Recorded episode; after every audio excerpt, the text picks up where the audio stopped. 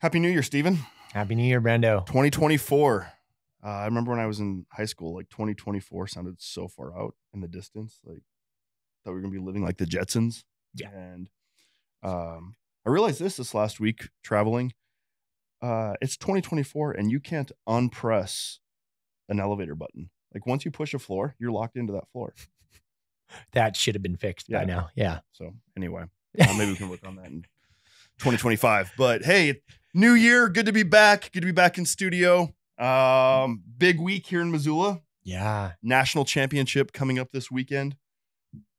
Your Montana Grizzlies against the San Diego, San Diego, South Dakota State University Jackrabbits. Yep. Is that right? The, Jackrabbits. the bunnies, as The- we call them. The bunnies. Um. So yeah, big big week. Yeah. It, man, this has been a fun Christmas season with obviously Christmas is awesome. Obviously, we're in the full swing of basketball season. I love that. But just the the town, the community, it feels like the 90s and early 2000s again in Missoula where everybody's just jacked on Grizzly football. It's alive and there's unity. Like everybody, we are all Mhm. on the same team right now. It feels like Montana is where it's supposed to be again. The Bobcats aren't playing, we're playing, and NDSU is not very good. So order has been restored. It's it's it's great. Sorry, Nick, I had to throw that Yeah, in there. But we got a tough one this weekend. Um, but I believe, I believe we've got a shot. And in today's episode, our guest actually makes a prediction for the outcome of the game. So you want to be sure to listen to the whole episode and get his prediction at the end. But Yeah. Steven, tell us a little bit about, about our guest. This is, and probably because I played receiver when I was a young buck, not in college, but my favorite player, one of my favorite players, certainly, Samuel Akem. He was a legend, always found himself in the end zone. So strong, so big. He played some great football for many years. And the cool thing about it, and what we'll get into this in, in this episode, is he's still as fired up about Grizz football as Yeah. when he was playing. And he loves Missoula. He loves this community and you can just see it. He's just a joy to be around. He was so grateful. What an excellent interview. Oh, he's such a magnetic personality. You just want to hang out with him and be friends with him. Uh, I'm a huge fan of Sammy. I, I was four or five years ago when he stepped onto the field for the first time. But even now, getting to know him better, hearing his story, Samuel Akem, number 18, Montana Grizzly, super cool dude. He's got an amazing story, great conversation with Steve and I. Take a listen.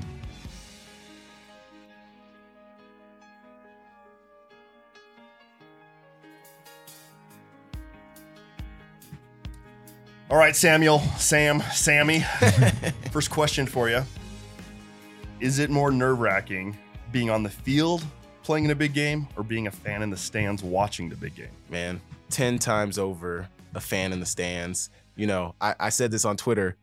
As a player, you have a certain amount of impact that you can make on the game. And obviously, I'm a receiver. So, you know, the quarterback plays a part in that, the offensive line. Everybody has to work together for plays to work. But I have an impact. I can make catches, I can make plays when they come my way.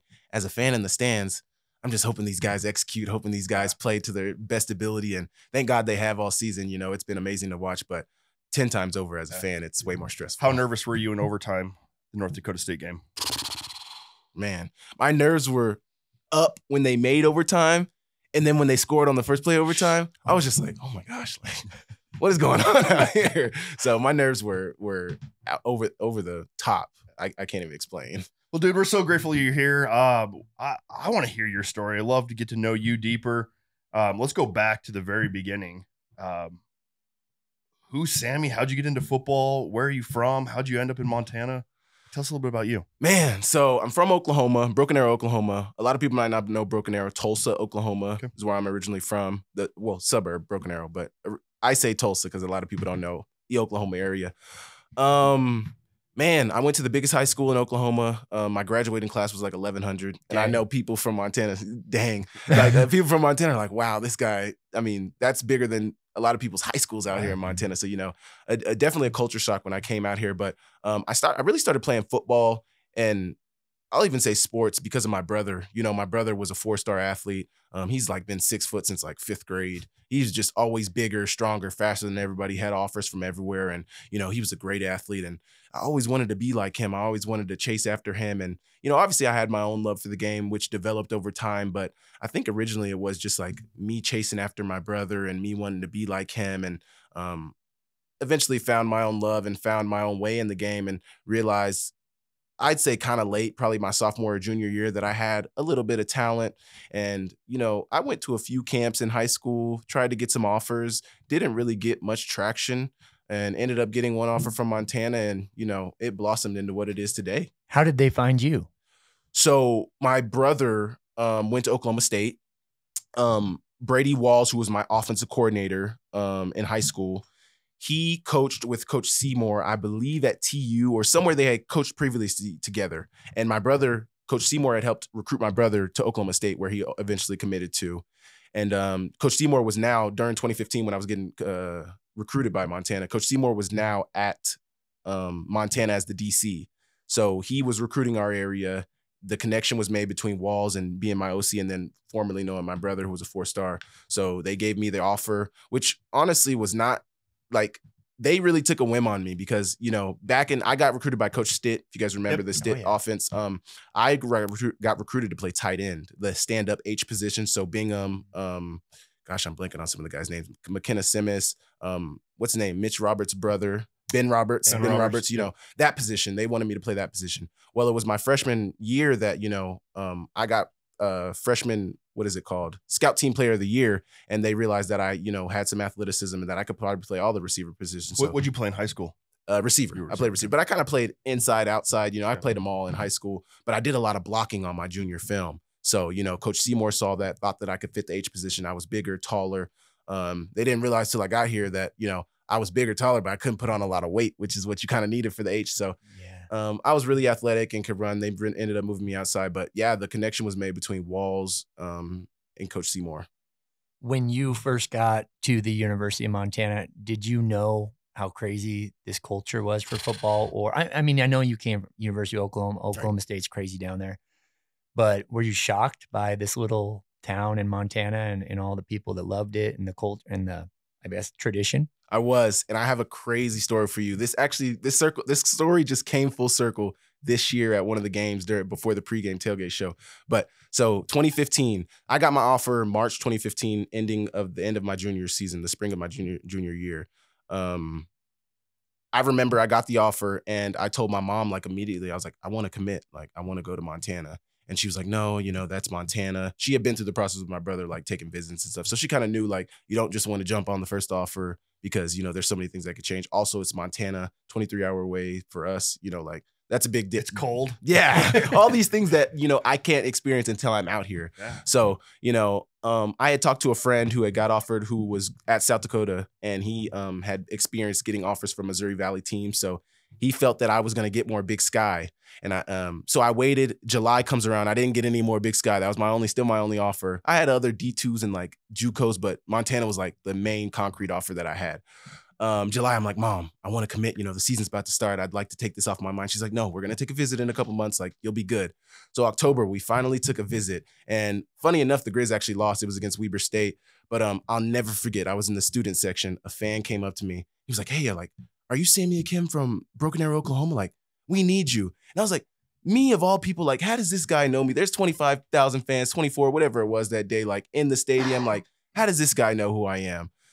Well, fast forward to this year at the tailgate show. I've told that story a couple times too, but this guy came up to me and was like, You know how you always talk about that guy who came up to you in the stands and like told you you need to come here? That was me. And I was like, Oh my God. Like, I told this guy, I was like, You have no idea like what impact you had on me and like how that affected my overall outlook on the Grizz fan base and just like me, like you, I, he made me want to come here. And that speaks directly to like what I experienced when I came and saw the Missoula fan base and just how rabid they were and just how, you know, how they, you know, how involved they were with the football team. I- It just, it spoke volumes to me. And um, I never, I can never forget it.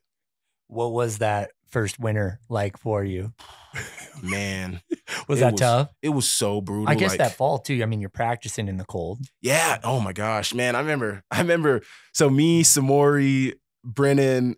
I'm trying to think about our freshmen. Lewis Cowens, a bunch of us freshmen who, uh, Josh, Josh Egbo, all of us who would hang out together. We used to put the so we would put the Vaseline on our hands, and then we would put the latex gloves on, and then we would put our our football gloves on because that that like it was so cold and I don't know if it helped too much, but we thought we had heard that that was what would help. So that's what we did like every because we were playing scout team at that time. So we put that on every day during scout team, especially late October, November, you know. So um, it was definitely a culture shock. And, you know, the snow, oh my gosh, like we get snow a little bit in Oklahoma, but it's gone like two, three days max. I remember my first winter, 2016, going into 2017, I was like, it just seems like the snow, they never turn the snow off. Like it's snowing forever. And I remember that 2017, it snowed until like April. And I was like, what is this? Like I just didn't get it. I just didn't get it. But it was it was definitely a, a different, a change of um, scenery for sure. Well, let's get we'll get into your football career at, at Montana, but here we are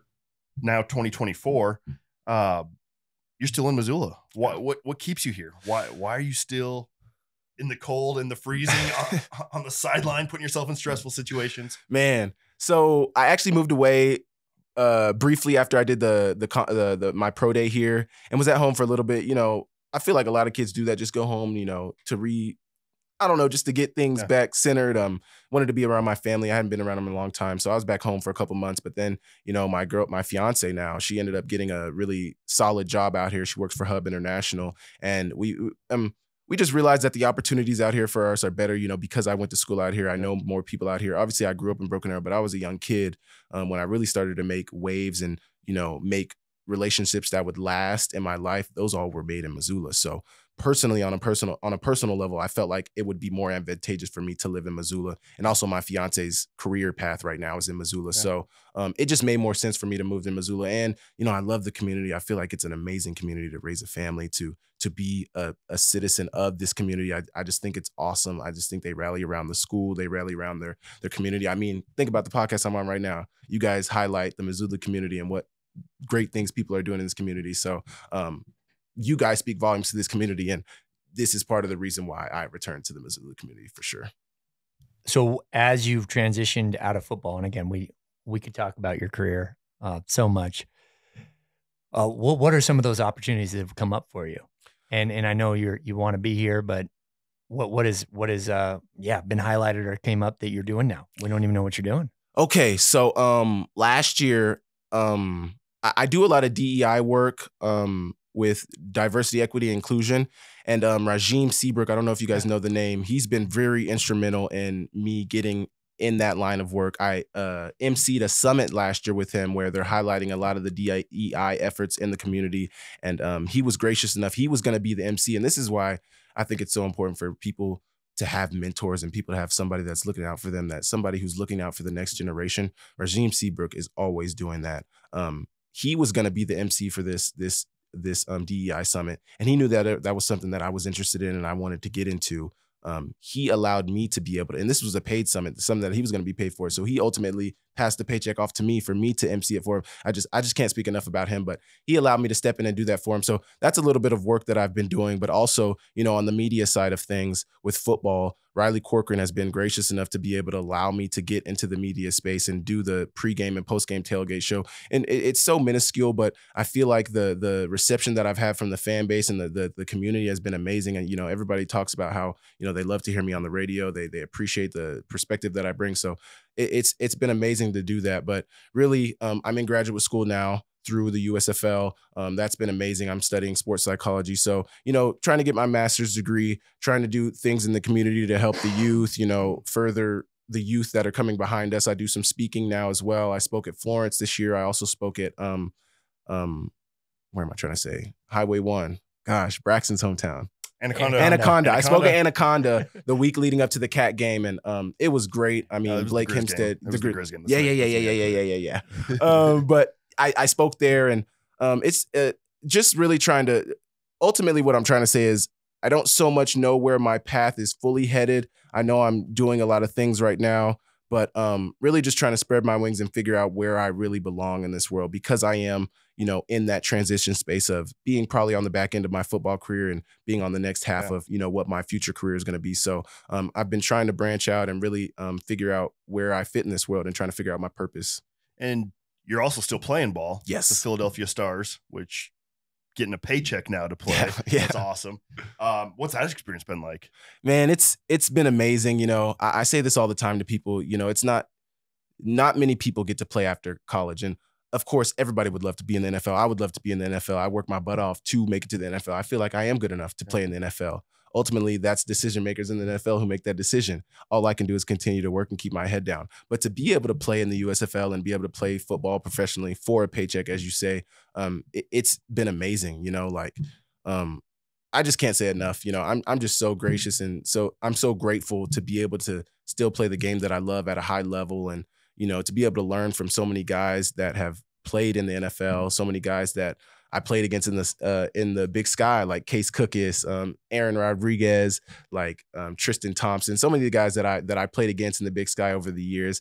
I, I tell this story all the time. I don't know if you guys know about Case Cookus. You remember 2017, Northern Arizona? Oh yeah. yes, yeah, yeah. yeah. The quarterback ejected? got ejected. Yeah. He's now my quarterback. Awesome. so I remember the first time he walked into the the the meal room during the season last year.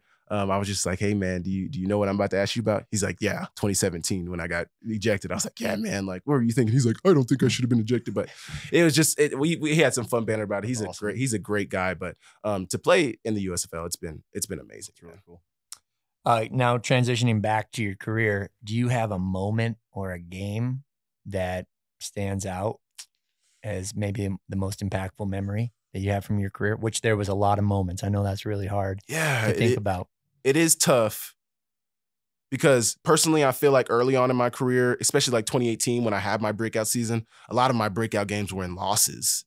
And then like 2019, I'm trying to think. I had a really good game the first game of the season, but that doesn't really stand out to me. If I could really speak to a game that stood out to me, it probably wasn't even like a game where I shined, but it had to be 2021 Cat Grizz because before then I was 0 3 against the Cats. I think I might have had 30, 40 receiving yards, if that, during that game. But just the fact that the the the, the stadium environment, I, I'll probably say this: the whole 21 season, because then we played Eastern Washington. I had a pretty good game against Eastern Washington. That was a big game too in the playoffs, and it was just like just the moments we had that year, where some of them were just super special. You know, getting to play Eastern Washington again that year and get the That was a redemption. fun, fun playoff game. Oh Just- yeah. Uh, yeah, they were talking a lot of trash. Oh yeah, Yeah. you know, you know. So that's what made the Furman game this year so fun Right. because of whether we Just the boosted bulletin it, board the material. bulletin is- board material, awesome. whether we boosted it up or not, you got to do that Right. sometimes, you know. Right. But um, that's what makes it great, and that's what made that game great. And then obviously the Cat Grizz game, that's always going to be amazing. So it was awesome. awesome. Um, you know, you had what 30, 40 plus games in your career here in Montana. Is there a a road game, an environment that's just hostile? You hated going to, you hated their stadium, you hated their locker rooms, you just dreaded that road trip. The neighbors. Is it? Their locker room is just, it's, I mean, it's just like a small locker room. This is how I've remembered it. I only really played there once because I was hurt in 2019 when we went there. So I really only got to play there once. But um, the locker room is so small. There's just like chairs lined up and like around. There's no space. And then you're walking out. The student section is right to your right, and then the fans are to your left. But like they're throwing things at you, spitting on you. Like it, it they're vicious. Uh, that's definitely the most hostile environment I've played in, and um, I love it. But you know, if I could speak to one hostile It's- environment, it's that for sure. What what was that like coming from Oklahoma? And obviously, there's a rich tradition of Montana players playing at the University of Montana. Did you mix well with the Montana kids? Was there any, you know, Friction? You're not, yeah, friction. You're not taking our spots, or was it just like, hey, we're we're team? Well, there was prob not. I'm not gonna say friction, but there like there were some. We're not gonna take our spots, but I put that on myself. You know, I feel like I personally came in probably a little cocky, a little big headed, mm-hmm. and me and Keenan Curran laugh about this all the time because like I was just such a a, a hard headed young guy and.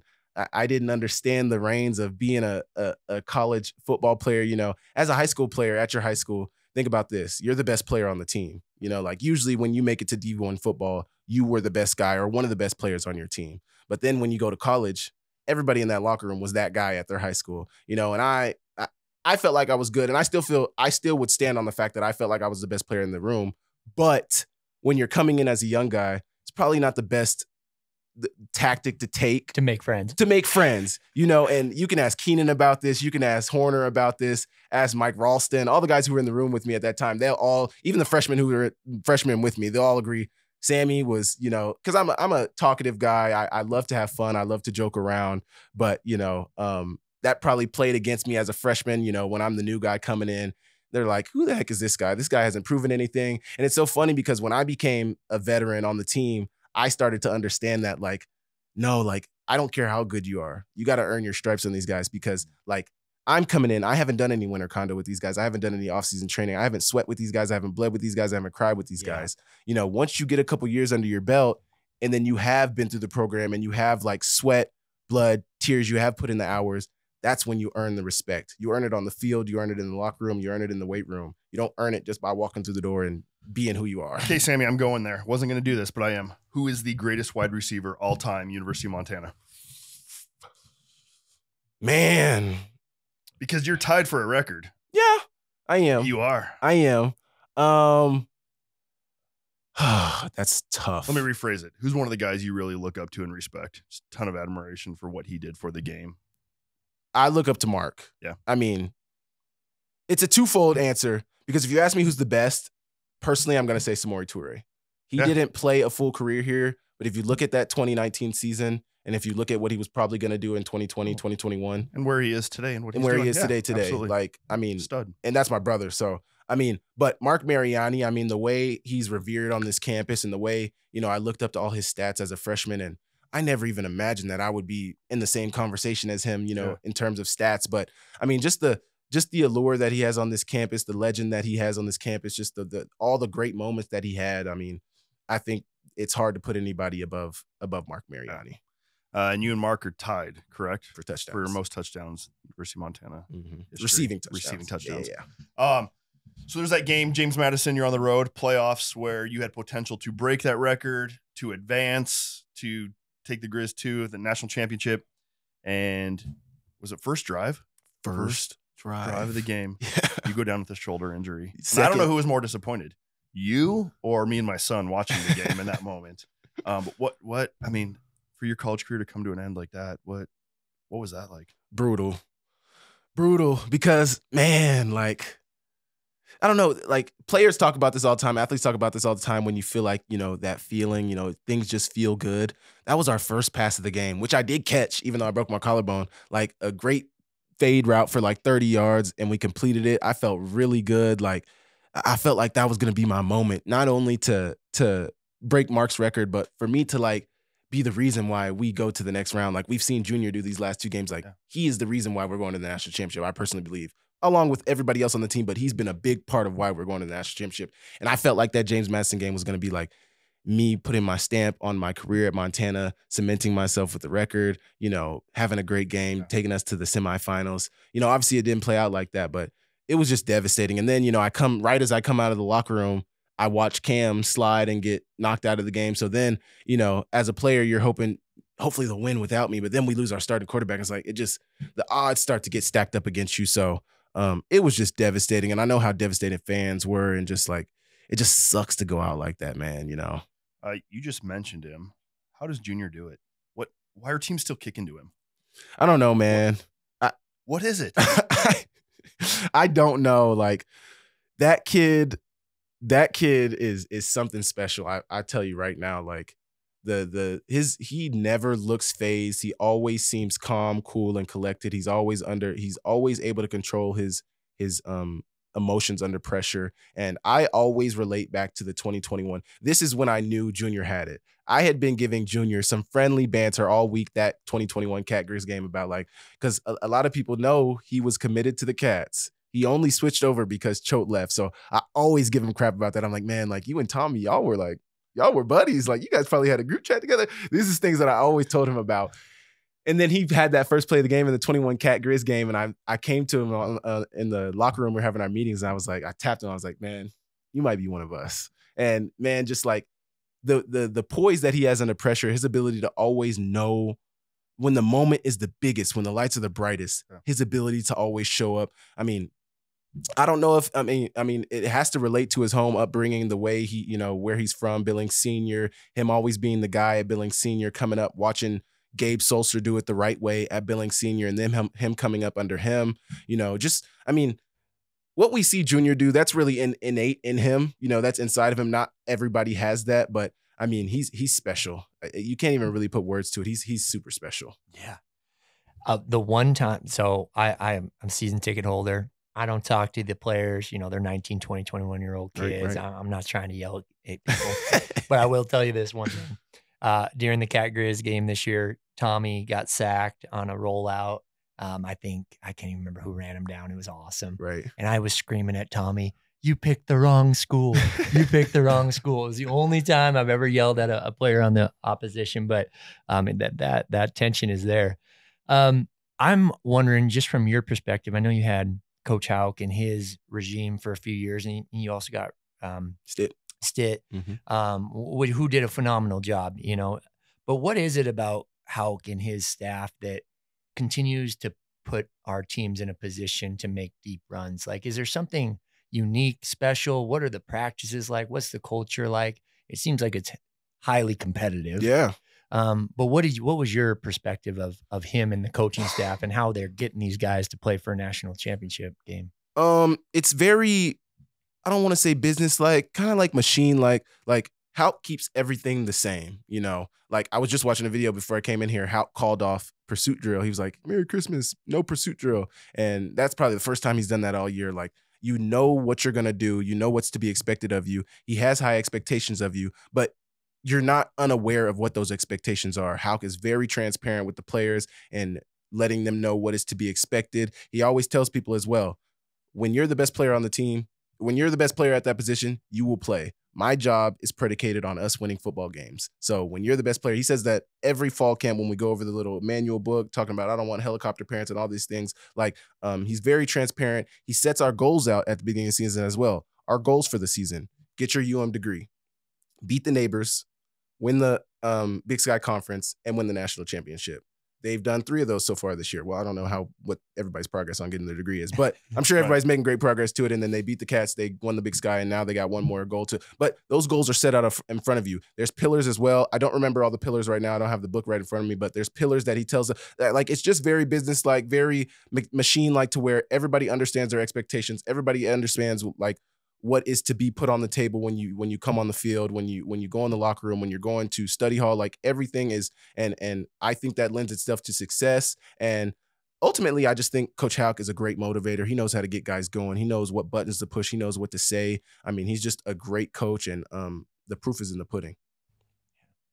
Um, I want to jump into our rapid fire questions about Missoula real quick, and then we'll come back to your career. So, Sammy, coming up to Montana, landing in Missoula the very first time you step off that plane, what was your first initial memory or thought of Missoula, Montana? man just wow like these are mountains you know because i'm from oklahoma and i had never been i had driven through i think places that had mountains but i'd never really like i'm not really like and you can ask my fiance about this she hates this about me but i'm not really the guy that's like oh look at the mountains they're so beautiful look at the skyline in the back of the mountain that might be because i'm from oklahoma but i'm not the guy who's always been like look at the so the fact to see mountains in person and just see how massive they were and just to see just like dang i'm really like in between these mountains like about to go to a game and just like I don't know, it was just awesome to me. It was just awesome. Uh, are you a coffee drinker? No, I'm not. Okay. All right. If you were to go get like a hot drink, hot cocoa, maybe, is there a go to coffee spot in town or, or shop that you'd go to? Man, I don't know if I'd have one because Yeah. I'm not a coffee drinker or a hot drink I- drinker. or for some reason, I knew you weren't. But if I could say I'm a big breakfast guy. So Paul's Pancake Parlor. Oh my gosh. Is that your spot? That's your Oh. restaurant? Dude, Yeah. amazing. That place is awesome. You like the mural of the, the Washington Grizz oh Stadium yeah, that- that's all. Just the everything about that place, but the pancakes, the eggs, just their breakfast. It's amazing. Hometown cooking. Yeah. Good stuff. Oh yeah. Um, I'm trying to create turf wars in Missoula. So, what zip code do you live in? Uh five nine eight oh one. Five nine oh, OG. Yeah. All right. Okay. He- Uh, he's 59803, I'm 04. Yeah, five Okay. nine oh three, and I think I think we could beat five nine eight oh one in a game of football. Quite. Oh, geez. No, yeah. um, what's the weirdest thing about Missoula to you? Hmm. Dang, these are some tough questions. Missoula's weird. Yeah. Weird place But the weirdest thing, or something weird. What? something weird that I personally found weird, but I think it's awesome, but I think it's weird. The fact that Coach Hauck celebrates with the fans after games. Like, I've never heard of that. And maybe that's Yeah. commonplace at a lot of colleges, but I, I I didn't know that. And I didn't like I think that's so cool. And the fact that he went out you know, after the cat game to celebrate with fans, Oh, to be a man of the people. I just think that's weird, but I think it's also awesome. Like, I- like I love that. But that was probably something that was weird that perplexed me when I first yeah, saw it. born and bred Montana, and he just loves being with the people. Oh, yeah. he knows what it means to them. Oh I yeah, love that about him. Uh, what do you love most about Missoula? the community, bar none. I mean, the fans, the the the the people a part of the community, the fact that you know um, they rally around anybody who's a part of this Missoula community, whether it be basketball players, soccer players, people like the Missoula podcast doing great things in the community. Um, Rajim Seabrook, just everybody in the community that makes it so great. It's it, it's the people in the community that make Missoula so amazing, and um, that is what's truly special. Sammy, no doubt from your college education and even as a football player, the number of books you've read from playbooks to textbooks. Is there a particular book you've read in your lifetime that has made a huge impact in your life or changed who you were? Man, a book that changed my life. Man, I, I don't know if I could speak to one book that that changed my life. I, oh man, I, I don't know if there's one that's Okay, let's really go to the my- playbook. Is there a specific play when it was in the huddle and it was called? Sammy was like, "Oh yeah, it's go time. Like this is the play." Uh man. So there was this one play in 2018 that we had put in. It was a wrinkle off of a play that we had ran throughout the season. So we had this this so it's a three three by one set. Think about the three side receivers. The farthest inside receiver was going to run a, a corner route, and the two outside receivers were going to run run five yard ends. Okay. Well, the wrinkle off of it was I was the number two receiver. So if you're counting from outside in, one, two, three, number three is running the corner. I'm running the second um, five yard in. Well, the wrinkle off of it was I'm gonna run the second five yard in and then branch up to a, a seam route wide open in the middle of the field. We ran against UC Davis. We ended up losing the game, but it was a great play. Um, it actually didn't happen so cleanly. I ran it. I was open. It worked perfectly, but Dalton had to scramble, hit me in the back of the end zone. It was still a touchdown, and you know that was awesome. And that was probably a play where um, it was a a great play that made an impact on me. no doubt. Is there um this is so not a book, but is there a specific person that's been an incredible mentor to you in your life that you wouldn't be here today if it weren't for this person? man, uh, I talked about Regime Seabrook. He's been a great mentor to me. But if you were talking about who's made a great impact on my life, I personally gotta say Coach Pease and just the impact he's had on me, the trust he imparted on me. Um, you know, because I didn't have the greatest year in 2017 when Coach Pease and them were coming in here, but Coach Pease saw some potential in me and um, ultimately fostered that with his with his mentorship and his his um just the way he was a great coach to me. He was hard on me, but he also believed in me and he showed that through how he put me out there. And um, once I proved myself in 2018, he um, ultimately made me a starter. When we had a senior who was ahead of me, Keenan Curran was ahead of me, my big brother, you know. Um, so Coach Pease has made a, a profound effect on my has had a profound effect on my life. And um, I always tell people I feel forever indebted to him because, you know, obviously the Stitt offense and the Stitt coaches, I feel so grateful that they recruited me here. I wouldn't be here without them. But the changes and the the things that Coach Hauck and Coach Pease implemented when they got here ultimately is what I feel like propelled my career forward. So um, I feel grateful for him um, eternally. We're just a couple of days away from national championship down in Frisco. Are, are you making the trip? Are you going to be there? Man, I, I don't know right now if I'm gonna make the trip. Uh, me and my fiance are planning a wedding, so it's gonna be tough. But um, that would be amazing if I could. But I'll be rooting him on no matter what. Do you uh, do you have a prediction for us? I'm predicting a Grizz dub. I can't give you guys the reasonings why. I had a strong feeling last night with my fiance, but I'm not gonna give you guys the reasonings why. But I, I, I I'm I'm feeling like a Grizz dub. You want me to give a score prediction, or no? Just a prediction. Let's go. Yeah, go give us a score. Give us a score. Um, He's for, got some insight. He knows some things. for a score prediction, I would keep it real low and say 24 to 21 Grizz. I like it. Can we avoid overtime, please? I hope. Please. I can't handle another one. Yeah. Uh, well, we we just have been so blessed to watch you play football, and then now to see your media career take off, and you just have this magnetic personality that people gravitate towards, and you're just fun. You're just fun. Um, but i as I remember watching you as a Grizzly, I couldn't believe how open you got a lot of times, or if you weren't open, how you outran people because you didn't look that fast, but all of a sudden you're you're getting distance. But what do you think made you an elite receiver for the Grizz? Was there something specific that you did day in and day out, or or what attribute did you have? Just you found your way to the end zone a lot. Man, I tell people this all the time. Um, as I told you guys earlier, my brother was the more athletic one of both of us. Um, but what I had that I felt like I kind of had a leg up on him and a leg up on a lot of people was I had, you know, the height and I had enough speed, but I put in the work. You know, when I knew that football was going to be an opportunity for me, when I knew that it was going to be a way for me to get a college education and for me to, you know, further my football career, I put in the work. And even after 2017, when Coach Hauck and Coach Pease got here, and this relates back to the last question you guys had about the mentorship. Coach Pease came here in 2017 and he implemented this thing where all the receivers had to get a thousand catches by the by the time spring ball starts. So that's really only a month and a half. You know, we got where we at- at that time I think we were still doing six week winter break, so it might have been like we only had like six weeks to get this done before spring ball starts at the beginning of March. But um, we all had to get a thousand catches. But also he made it the the the fact that you know we could only get we could only get we could only do hundred catches a day.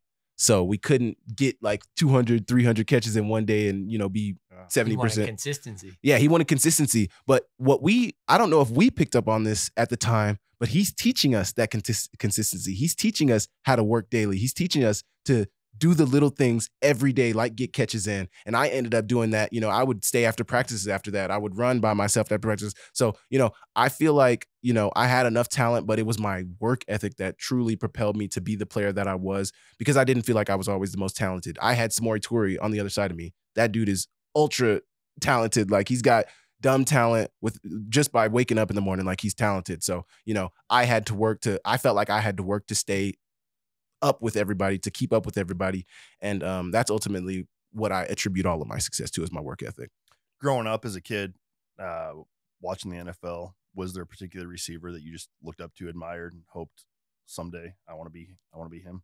No, there wasn't a receiver um, because because as a kid, I was a I was a running back until seventh grade, and you know I kept growing, and they started telling me, you know, like running backs aren't that tall, you know, so you you might have to switch positions. In eighth grade, I ended up moving to receiver, but the player that I looked up to as a young kid most of the time was LaDainian Tomlinson. So that's the guy who you know I he comes to mind when people ask me who I thought of as a Yeah. as a kid, and to be honest, this might be crazy, but I didn't watch a ton of NFL football as a kid, like it wasn't that it it wasn't until I became really good in football, really late in high school and in college, that I really started to dive into NFL football and even more college football and really developed a true love for the game and started studying it deeply. And obviously in college, you have to study the game deeper because there's going to be more coverages. There's going to be more things that you have to know. So Is your perception of the game or your perception of football more just a game, or do you view it as a business? Do you have a completely different perception than probably the average fan? I do because, you know, I am looking at the, the, what do you mean by business? Well, I mean, because now it's about contracts, paycheck, it's your job. You got to show up to work when you don't feel like it. yes. Like, yes, you're playing a game, but in your mind, is it, oh, I just got to go out and play a game today? Or is it like, I got to go to work? No, I wouldn't say it's oh I got to go out to work. Obviously, that's in the back of your head. You're still getting a paycheck, but ultimately, I do love the game, and it does get that for some players. Like some players are out there like, oh, I'm, I'm here to work. I'm here to provide for my family. But it's kind of twofold. You love the game, but also this is how you provide for your family. So it's Yeah. like you can't help. I mean, in professional sports, you can't help but look at the business side of things. I mean, we see it in the NFL all the time. It's like, why isn't this guy playing? Why isn't this guy? Why is this guy a free agent? Why is this? You know, all these things. The business. If you don't take heed to the business, the business will take over you. So you have to give it its rightful respect and understand that that plays a critical role in everything that's going on in the NFL, in the USFL, in the XFL, whatever it is.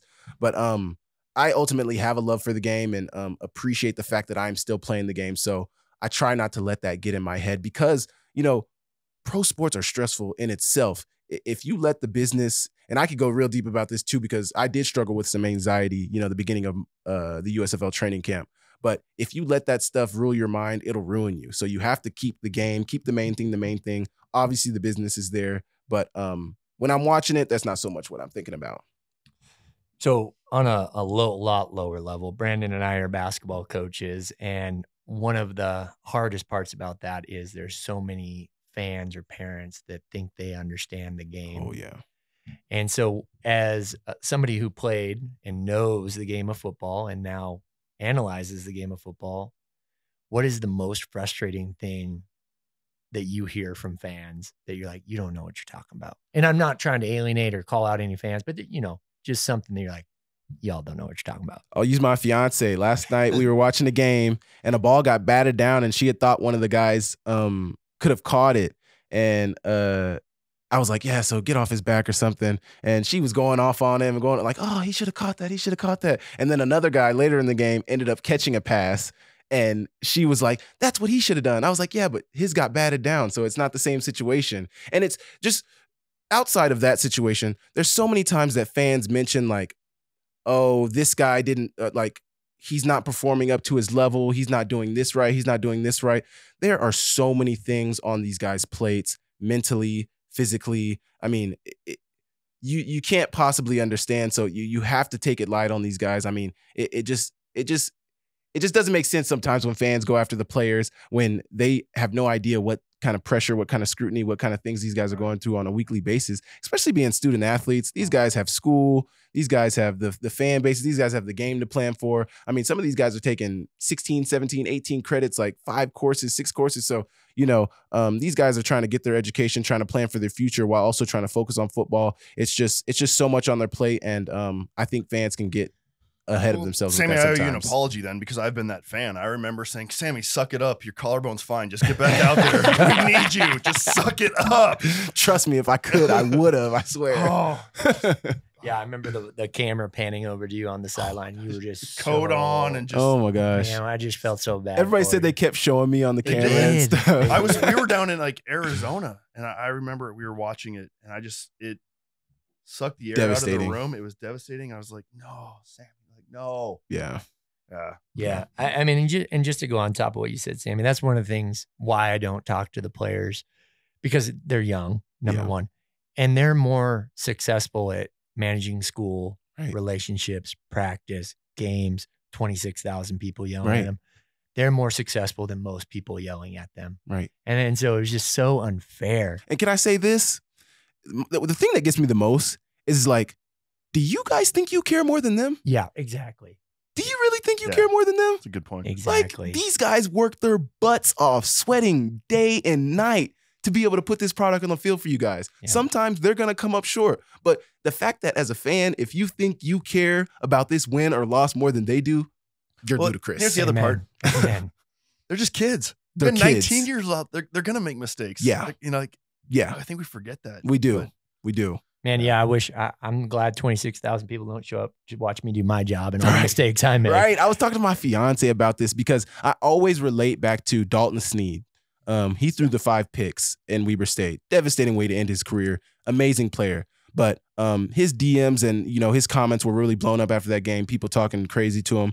But I always said, as somebody who was hurt for that game, but watch, I was in Weber with the team that there for that game, watching that game. Uh, first off, a lot of people don't know this. Ton of our players have food uh, food poisoning for that game. I can name tons of players who have food poisoning for that game and still played. Ton, a ton of our team was sick. I got sick even and I wasn't even playing.